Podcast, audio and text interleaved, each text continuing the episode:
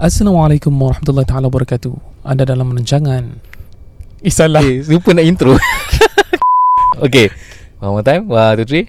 Assalamualaikum warahmatullahi taala wabarakatuh. Saya Tamdi Khamsan. Dan saya Ruknuddin Zainur. Anda sedang mendengar rancangan Kisah Rukia SG. Oh.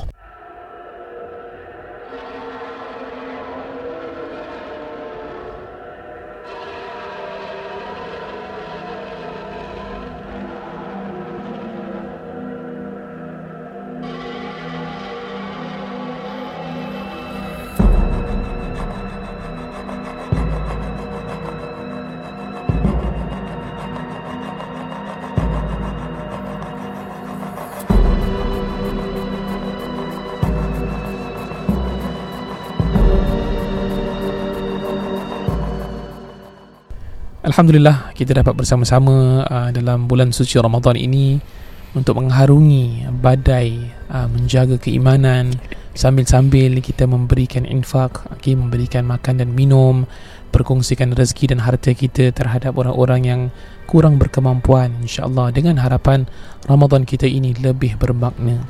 Dan apalah Ramadan itu tanpa keluarga, sahabat-sahabat kita dan di antaranya uh, juara-juara yang sedap, minuman-minuman yang lazat macam bodyguard jus berkah. yes, itulah sponsor kami. Ya, itu dia. Ya. So para pendengar KRSG bagi anda yang uh, uh, nak sahur eh, kita recommend uh, belilah bodyguard jus berkah tu uh, makan mungkin uh, berapa ml tu kan ke- uh, kemudian uh, sahur dengan uh, bodyguard jus berkah Ya. cuba cubalah tinggal satu hari tu lapar tak kerana tenaga dia yang diberikan tu uh, masya Allah dengan izin Allah kerana kerana ramuan-ramuan dia ada ramuan-ramuan yang sunnah nampaknya ya ya Betul. Dan di antaranya uh, saya tengok juga video bodyguard dia boleh masak bukan masak dia boleh buat macam shake.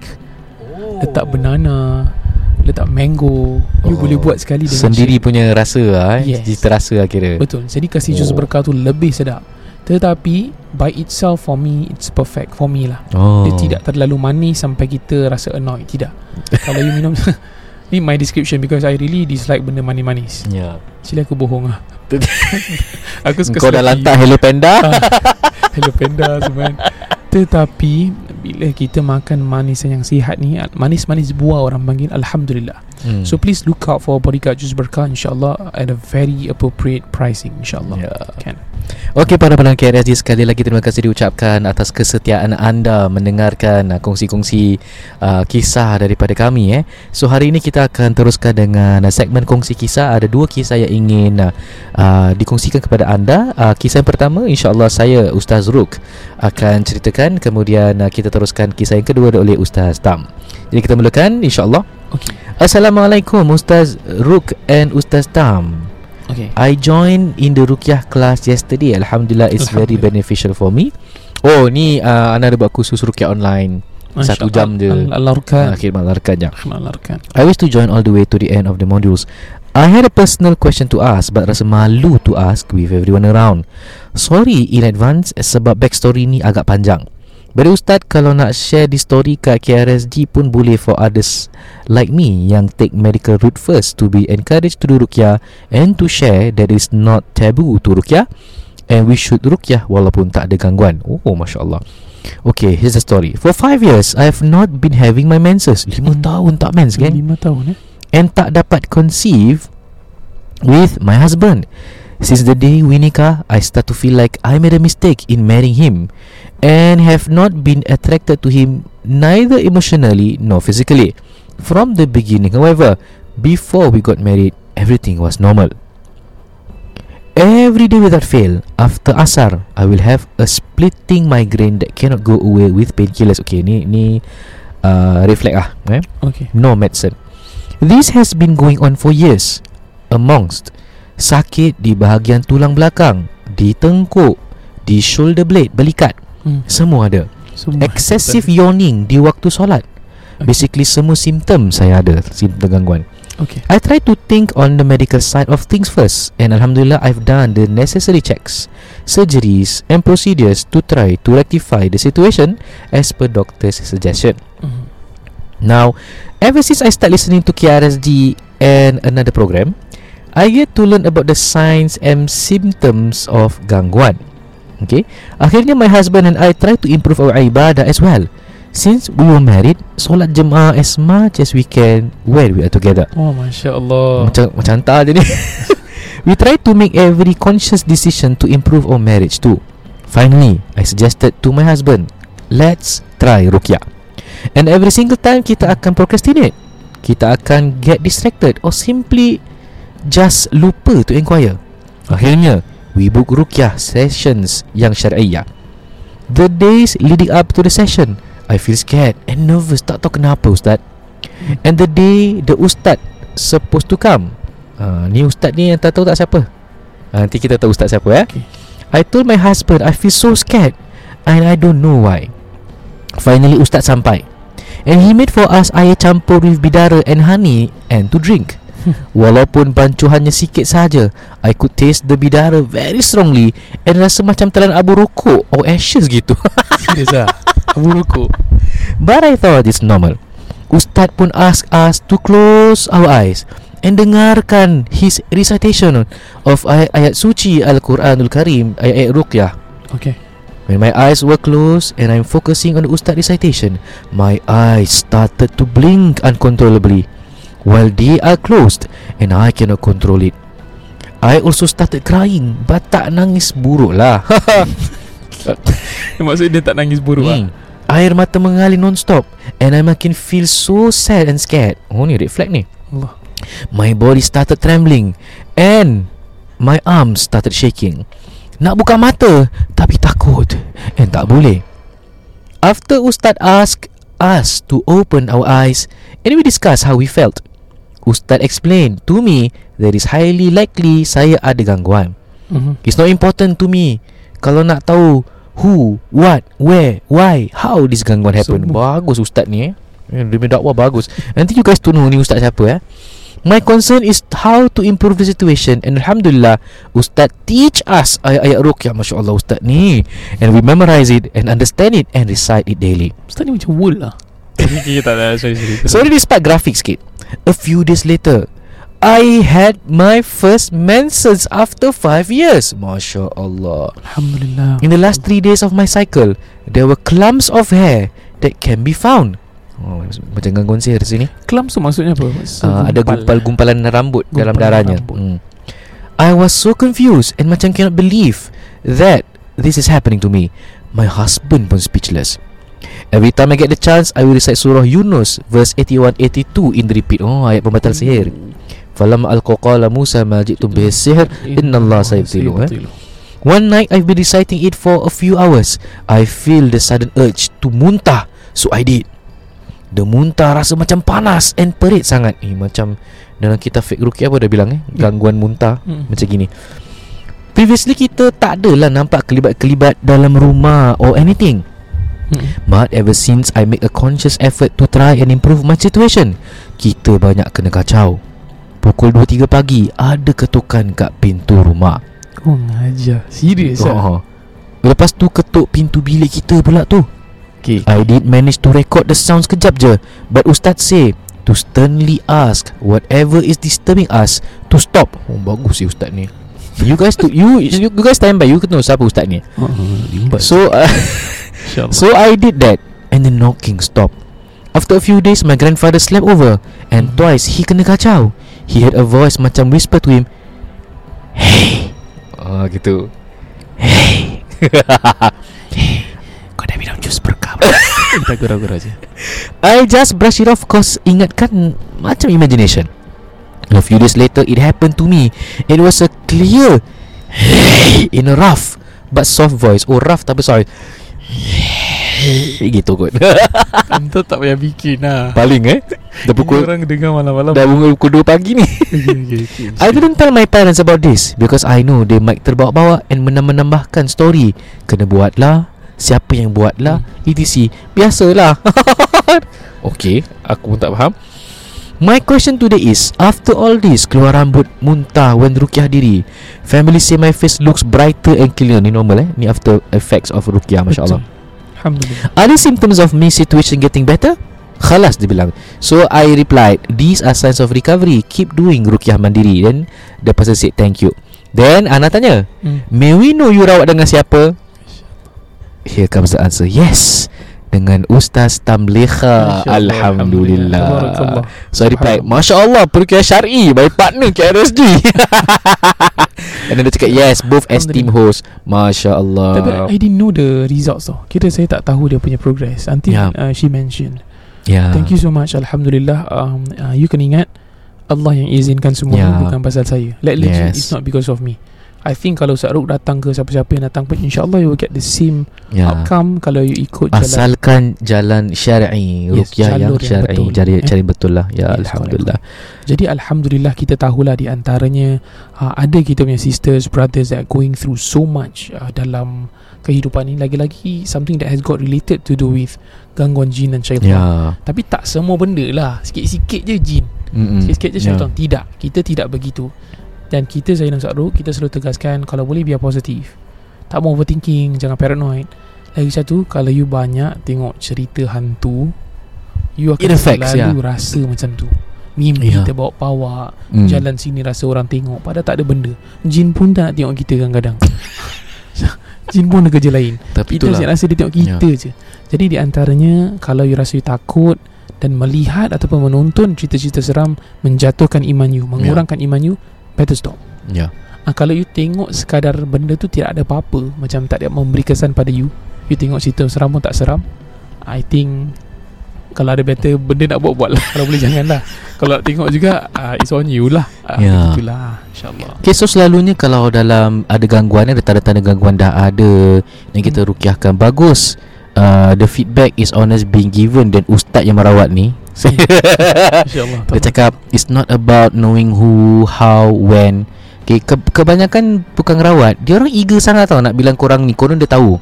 Kan? Masalahnya How do you know Orang yang akan Menyihirkan engkau Sedangkan you have no evidence? Ya. Oh ni pasal ilmu kita belajar. Sorry Ini kelentung Ini red flag Jangan rawat orang macam ini. Hmm. So Tukang rawat yang betul Tak akan nak cakap Oh siapa ni? Oh saya tahu siapa si rawat ni eh. Looks like Berdasarkan apa dia went through Yes Ada gangguan Seperti gangguan sihir. But you see uh, pe- Pendengar yang uh, Kongsi cerita ni Okay Dia serap dakwah yang kita nak sampaikan Which is It's not about Knowing siapa ke apa ke. We Mm-mm. can know about that By deduction and Finding evidences. Yes. But again the most important part Nak dakwah hati diorang ni Okay ini ayat Quran So she or he Practice surah Yunus 81-82 Guys Ustaz silakan baca Ustaz Surah Yunus 81-82 Untuk para pendengar kita أعوذ بالله من الشيطان الرجيم فلما ألقوا قال موسى ما جئتم به السحر إن الله سيبطله إن الله سيبطله إن الله سيبطله إن الله لا يصلح عمل المفسدين ويحق الله الحق بكلماته ولو كره المجرمون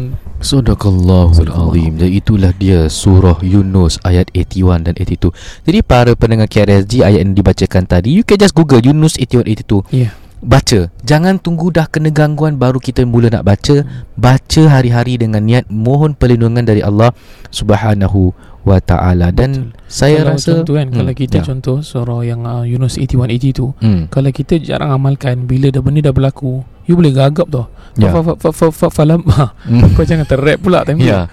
Ha, Jadi Ya. di antaranya Kalau kita Dia ayat dia sangat pendek. Ha, Dia mudah untuk dihafal. Hmm, Ramai di antara klien kita Kita punya klien jemaah kita Banyak dah mampu hafal.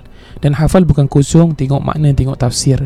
Ya. Kemudian you kena faham Kenapa ayat tu turun. Kenapa Ya. ceritanya begitu. Yes. InsyaAllah. Bila you amalkan You tahu Pada ketika itu Bila diamalkan ayat itu Benda-benda yang lebih besar Sihir yang Ya. lebih besar. Ya. Boleh hilang.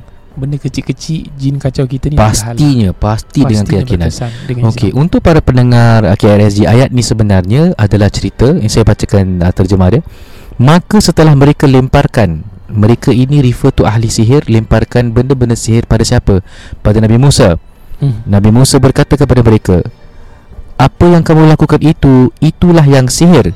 Sesungguhnya Allah akan membatalkannya." Yang kita baca innallaha sayubtilu Allah akan membatalkan innallaha sayubtilu Allah akan membatalkan Okay Sesungguhnya Allah tidak akan membiarkan terus Berlangsungnya pekerjaan orang-orang Yang membuat kerusakan Mhm. Dan Allah akan mengukuhkan yang benar Dengan ketetapannya Walaupun orang-orang yang berbuat dosa apa tidak menyukainya. Surah Yunus 81 82 so this is a very powerful verse.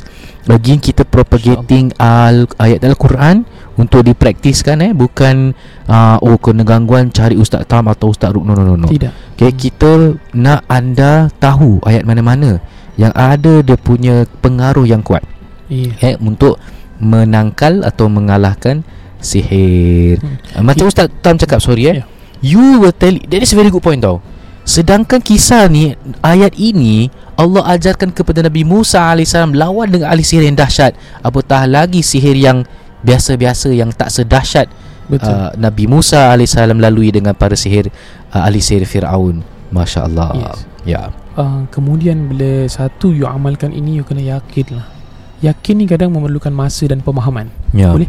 Ya. Uh, Kalau you baca pun you wobble Tak boleh lah. Hmm. Uh, And bila nak baca tu Bila cakap Inna Allah sayubatilu Ya You kena tahu Tiada benda yang boleh memberi kesan Kecuali Allah SWT Ya. Ya. And then dia ada ceritakan yang uh, uh, pada awal rawatan tu dia kasih minum air madu, ada uh, jujubi, uh, ada uh, apa tu? Ada bidara. Uh, so ini juga bah- bahan-bahan yang ada dalam bodyguard. Jus Oh tak perasan tu, Cantik pitching dia. Eh. So uh, again dia ada tiga aspek untuk uh, uh, kata orang tu terapi penyembuhan. Pertama bacaan, Mhm. Okey. Yang kedua ialah uh, apa yang dikonsum, dimakan ataupun diminum. Okay. Okay, yang ketiga ialah apa yang disapukan. Tu sebagai contoh sapukan kasturi ke sapukan minyak bidara kalau makan tu contohnya minum susu, madu, habatus sauda, bidara eh kalau bacaan tu baca bacaan ayat al-Quran. So in every angle you minum apa, you makan apa, baca ayat Yunus 81 82. Okay, I think this episode should be named Yunus 81 82. Ah, ayat pembatal pembatal sihir. InsyaAllah. Okay. Ataupun menses kembali. Kira kira nak nak nak nak, nak heavy je. Tapi Mensus kembali tiba-tiba. Tapi kan Masya, Masya Allah Tabarakallah Alhamdulillah Kita happy lah Dengar ada Kesembuhan yang Allah telah berikan. Kita Banyak tu, kes lah Banyak kes macam ni. Dia 5 years kan tak datang. Ya. Bila datang tu kita Ya Allah lega lah kita dengar. Ya Masya Allah Kita beri yang buat rukyah ni Kita cuma yakin Cuma results kita tak tengok Because Allah yang memberikan kan. Cuma Ya. bila kita habis rukyah tu Hmm. Kita macam Ya Allah tolonglah bantu dia You know Deep Hmm. down in our hearts Bila kita balik Kita dah receive payment dan sebagainya Kita macam doa Ya Allah please lah tolong Ya Bukan pasal nak jaga nama baik Yes. kita Tidak Pasal betul-betul kita tengok orang tu sedih Kemudian bila dah kembali Alhamdulillah Ya Ini bagi dia merupakan satu nikmat Saya tahu Untuk para Apa ni Kaum wanita di luar sana Menses ni kadang ada menstrual cramps Spasms dan Ya. sebagainya Sakit hmm. Dan kita tak rasa sakit tu Sebagai lelaki kita cuma nampak orang sakit Terduduk, terbaring Terkel Hmm. up Sampai ambil MC dan sebagainya Cuma orang yang dah lama tak lalui ni Dia rasa nikmat dia dapat kembali Dia tahu normal kembali Betul Ah, so this is these are blessings in disguise. Dan benda yang akan faham ialah para wanita sahaja. hmm. Terima kasih para pendengar wanita KRSG Ya, terima kasih. yang sangat budiman. Ya. InsyaAllah. Jadi Alhamdulillah uh, Itu dia uh, segmen kongsi kisah yang pertama Sekarang ni ada kisah yang kedua Hmm. eh, Yang bakal uh, Dikongsikan oleh Ustaz Tadi yang cerita tadi tu Dia cakap pasal uh, Badan dia tu Bila ada reaktif kan Dan badan Ya. badan berwarna putih ialah Bodyguard. bodyguard use berkah. Okay lah, selain sini kita dah cakap bodyguard use berkah. This is the the three points that uh, kita tak pernah cakap tentang bodyguard use berkah. Di antaranya, it gives you a better sleep at night. You Oh. boleh try uh, I personally minum because I need the energy Because pagi kita buat rukyah dan sebagainya Kita minum bismillah kita go Ya And saya tak minum hari-hari Because tak sempat Kadang dah terkelakar-labut kan. Tapi Ya. bila tak minum dengan minum Personally I feel there's a slight difference. Maybe my mindset. Tetapi bila kita minum Mindset ke tak mindset You know that you're drinking something that is Alhamdulillah halal It's good Yeah. No side effects. So you got nothing to lose. Bismillah minum. InsyaAllah. Dan di antaranya Besides good night sleep It will lessen your migraines. InsyaAllah. Dengan izin Allah eh. Hmm. Amin. Kemudian uh, It gives a boost so you, To your immune system uh, Imunisasi dalaman kita menjadi lebih kuat Dan jitu. Ya. Dan jiu-jitsu. Eh? Jadi Eh anda pernah tengok This anime Jujutsu Kaisen Eh favourite sih. Anda tengok eh? Tengok. Netflix. Tengok. Jujutsu Kaisen Dia, dia Sekarang macam perukia-perukia sekolah kan? Ah, Dia lawan ya. macam Tapi demon. dia dia lawan demon, dia makan jari jin. Jujutsu Kaisen. Ya. Astagfirullah Itu, itu bukanlah Bukan kita menggalakkan tengok anime Tapi anime tu macam uh, Budak-budak sekolah Jepun Ya, Orang budak lawan sekolah. demons Lawan and, demon uh, semua. Devils gitulah Ya. Kurang ya. Okay, so kita ada kisah yang kedua Ustaz Tam Mantan nak share ni dia, dia ni share kat IG story. Ha, kau aku nak nak nak Agak kecil ya Tapi kita akan Ah, bacakan kecil. juga InsyaAllah Okay. So insyaAllah kita uh, serahkan kepada Ustaz Tam untuk uh, kisah seterusnya. Okay, Bismillahirrahmanirrahim Assalamualaikum Ustaz KRSG Waalaikumsalam. I've been listening to your podcast and I really need to ask for your opinions. So the story goes like this. It happens to my cousin. It happened to my cousin. So I'm sharing on her behalf. She told me back then before dia balik, uh, before puberty eh, kakak dan ibunya selalu marah-marah. Biasalah, kan budak-budak. And every time dia dimarahi, kakak dan ibunya akan mimpi that my cousin is haunting them dalam keadaan yang sangat marah. Wah, ni kena balik dalam mimpi. eh. her description is that the dream is she's in green and her eyes is red. Hulk eh? Green. Macam, macam toyol pun ada juga. Teruskan. okay. Her mother pernah story dekat kita when she was a toddler. Dia tak boleh dengar bacaan Al-Quran. Every time my nenek atau her sister mengaji, she will cry seakan-akan seperti dipukul dengan kuatnya. Her mum nak hantar pergi berubat. But her dad refused because dia tak percaya dengan benda-benda ni semua. Very skeptic about it. Fast forward to her teens time. Her mother shared with us that dia ni selalu berani bersendirian. Especially bersendirian dalam kegelapan. And no, kita tak pernah nampak dia kena rasuk or whatever. Cuma rasa pelik lah. Keberanian dia tu macam like different lah. Macam semacam gitu. Okay, cepatkan lagi. Something happened. She visited her sister at North East area. And dia dah nak balik. She sensed something is looking at her from the staircase door. So she look at it dan tiba-tiba macam tersentak dan cepat-cepat naik balik. Her sister rasa macam pelik lah like why she why she look very shocked. So bila dia balik rumah, she can't erase the thought of what she saw outside. And kemudian lah uh, apa eh? At that Dia draw what she saw. Ah, dia dia draw apa yang dia nampak. Okay. Ah, to cut it short eh. Ah, kita pendekkan but the healer sorry, mana? Dia bilang ke situ She draw what she saw At the same time Her mother who stayed with her Ha. Sister that night Went for berubat Because her mother thought rumah her sister ada gangguan But the healer have this assistant with a gift That he can draw a jin He can draw a jin Sorry, Based on ni kita what tersembur sikit. And sorry. what he touch Macam example He just touch my auntie And then he can draw What is haunting them Ah, And by the way This assistant is blind Dia blind tapi dia boleh draw eh alamak. Ui Kita ah yes, okay. So her mother Okay.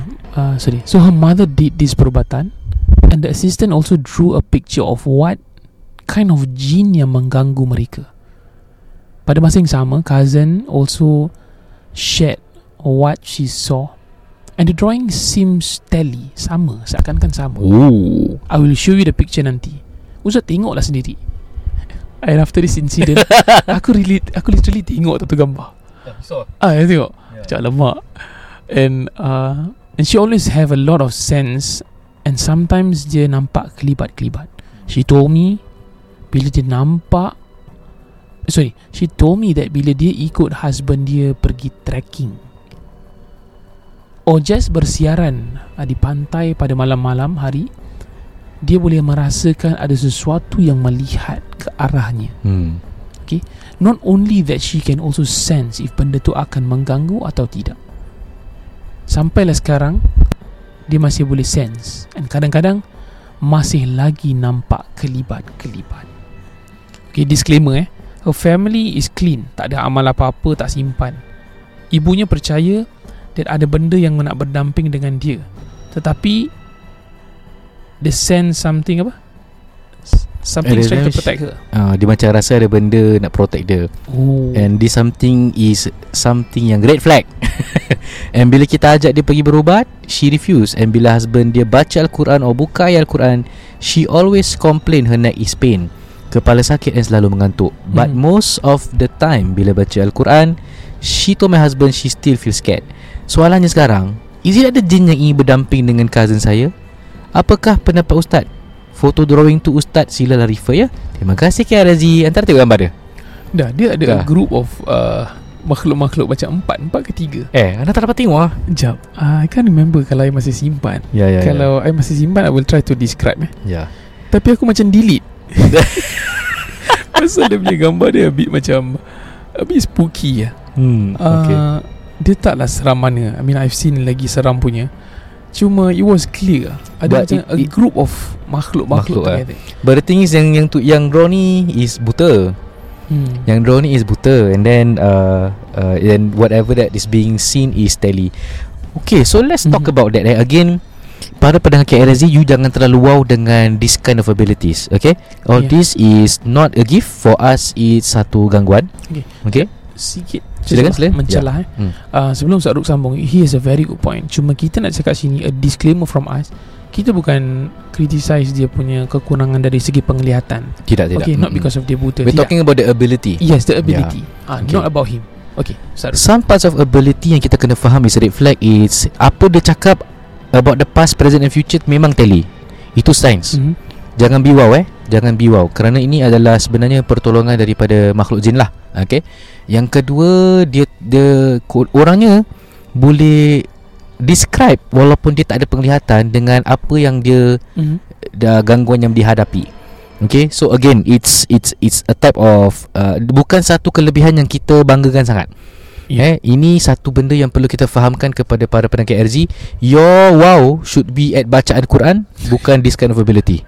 Wow Ah, ah, you jangan wow, eh, dia ni Ustaz Tam ni dia, dia boleh tahu saya aku kena gangguan macam mana. No. It's about your dakwah hati dengan minda perlu serap, perlu faham yang memberikan segala kelebihan adalah Allah Subhanahu Wa Mhm. Taala. Yang mentakdirkan jadinya gangguan adalah Allah Subhanahu Wa Taala. Kenapa? Kemungkinan kurangnya amal kita berdekat dengan Allah Subhanahu Wa Taala sebagai contoh. Yes. Okay. Now dia comes to the question. Dia ni gangguan ke? Of course yes gangguan.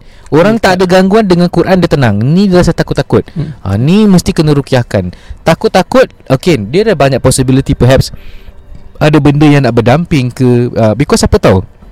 Kita diajarkan Kalau budak-budak dah mula nampak-nampak indigo Yang so called mata hijab terbuka Is actually a sign yang dia ni ada gangguan So you need to Setuju. rawat ataupun tutup mata hijab tersebut istilahnya dengan bacaan ayat ruqyah especially surah Yasin 1 sampai 9 Hmm. okey uh, dengan niatnya bukan kerana mata tu terbuka nampak tetapi nak menutup gangguan supaya mata tu tak ada lagi makhluk jin yang menempel untuk dinampakkan jelmaan-jelmaan dia.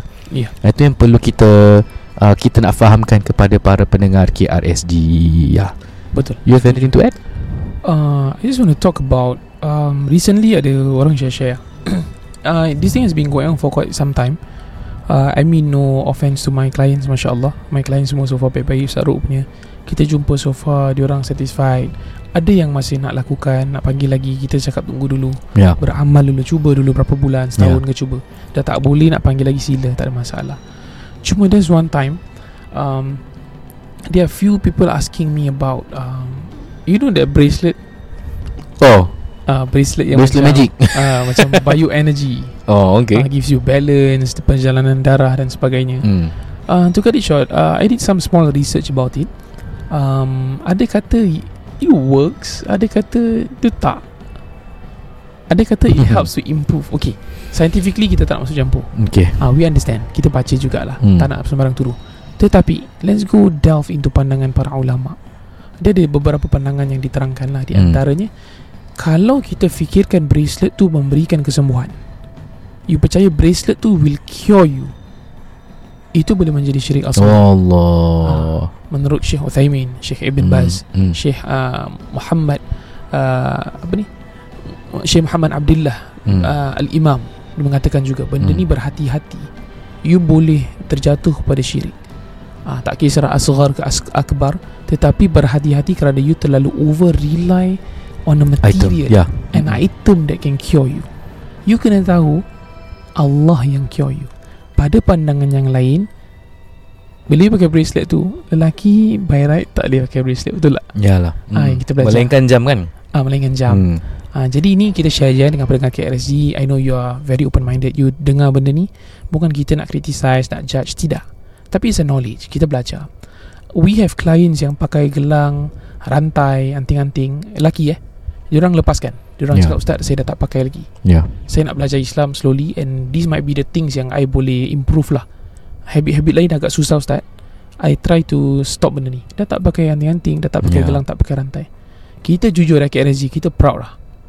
Because you you take the step Your hijrah. Hmm. Ah, And kita macam Ya Allah orang ni nak nak, nak cuba dekatkan diri kepadamu eh Ah, And kalau you tahulah Benda-benda ni try to avoid Kalau you dengar perawat Ataupun ustaz-ustaz suruh you pakai gelang Please jangan ikut. Ya Red flag. Please jangan red flag. Ha. Kalau ustaz ust- Sorry lah Siapa-siapa pun lah.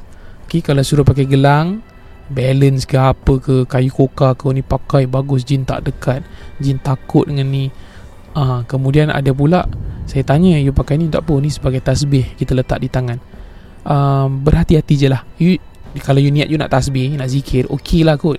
Tapi jangan you letak You dah rasa Oh letak kat wrist ni dah macam style eh.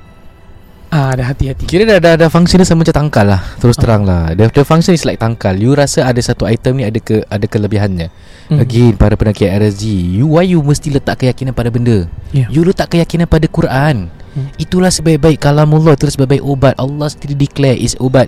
Syifa Kan Menurut Al Quran Ma huwa syifa'un Hmm. Itu adalah ubat dan minta baca ayat-ayat tiga kul sebagai contoh Kita ni sebenarnya kadang-kadang diuji Tiga kul ni surah budak-budak Padahal surah itulah yang Jibril ajarkan kepada Rasulullah SAW Sallallahu alaihi wasallam. Apabila beliau disihir dan diganggu oleh seorang Yahudi pada waktu itu. Hmm. So guys, we need to propagate yang tak ada benda yang lebih dahsyat selain daripada Quran dan sunnah Rasulullah sallallahu alaihi wa alihi Ana wasallam. ada satu cerita Hmm. Alamak Ana dah, dah janji nak cerita ni lama tau From previous episodes Ya. Ana delay delay delay Because it's not the right time Ni right time ke? um, Maybe kita boleh Boleh? Dipersilakan. I know Next episode ke ni Ha, boleh Ni ni this episode. Cerita Can take one episode Okay, next episode lah. Ah, Next episode, Next episode. So para pendengar KRSG nantikan episod selanjutnya. Yes. Ini Ustaz Tam dah janji satu cerita yang dia dah hold back Yes, selama-lamanya. Janji bukan kosong-kosong Kalau nak nak dengar cerita ni Kena beli bodyguard jus berkah Tak lagu raja Tidak tidak ah, InsyaAllah Pitching Ah. baik eh. ah, Kita tahulah Kalau Hmm. bodyguard jus berkah ni Sebotol 45 dolar Kalau you beli dua Pada harga 80 dolar Ya. sahaja Alhamdulillah Okay And insyaAllah Kalau you nak tahu jugalah uh, Di antaranya Kita boleh tahu Tadi kita cakap pasal bracelet dan sebagainya Hmm. Berhati-hati uh, Belajar ni dengan ilmu Ya. uh, Bukan ikut-ikutan Okay Dan kalau kita belajar dengan ilmu ni InsyaAllah uh, Dia lebih terpandu lah You tak akan memandai-mandai Dan ingat Kalau you nak belajar something Bukan pasal kita ustaz you ikut Ya. You kena tahu kenapa Do ustaz your buat homework. Do your homework uh, Kita tak pernah propagate you guys untuk follow us. You follow Quran Sunnah itu message kita. Ya. Kalau satu hari kita salah Kita minta maaf Ya. Okay. Okay. Dan apa yang tidak salah Ialah nombor bodyguard Juz Berkah 6275 4123 6275 Abang Usman dengar mesti teka-teka tahu, eh? 3 Oh, Masya Allah Abang Usman malas tadi. Minta maaf lah Abang Usman ni cara kita pitching lah. Minta maaf lah. yes. Ni KRZ lain sikit lah Hmm. Baik kita ulang sekali lagi Ada pendengar kita kata Boleh ulang tak Ustaz 62754123 InsyaAllah InsyaAllah. Alhamdulillah Mm, mm, mm. Jadi pada KSG demikianlah episod pada kali ini InsyaAllah nantikan kisah yang Ustaz Tam nak kongsi pada episod mendatang ya. Jadi sekian saya dari saya Unurin Zainur Dan Tamliha Khamzani Sekian wabillahi taufiq hidayah. Wassalamualaikum warahmatullahi wabarakatuh. Jus berkah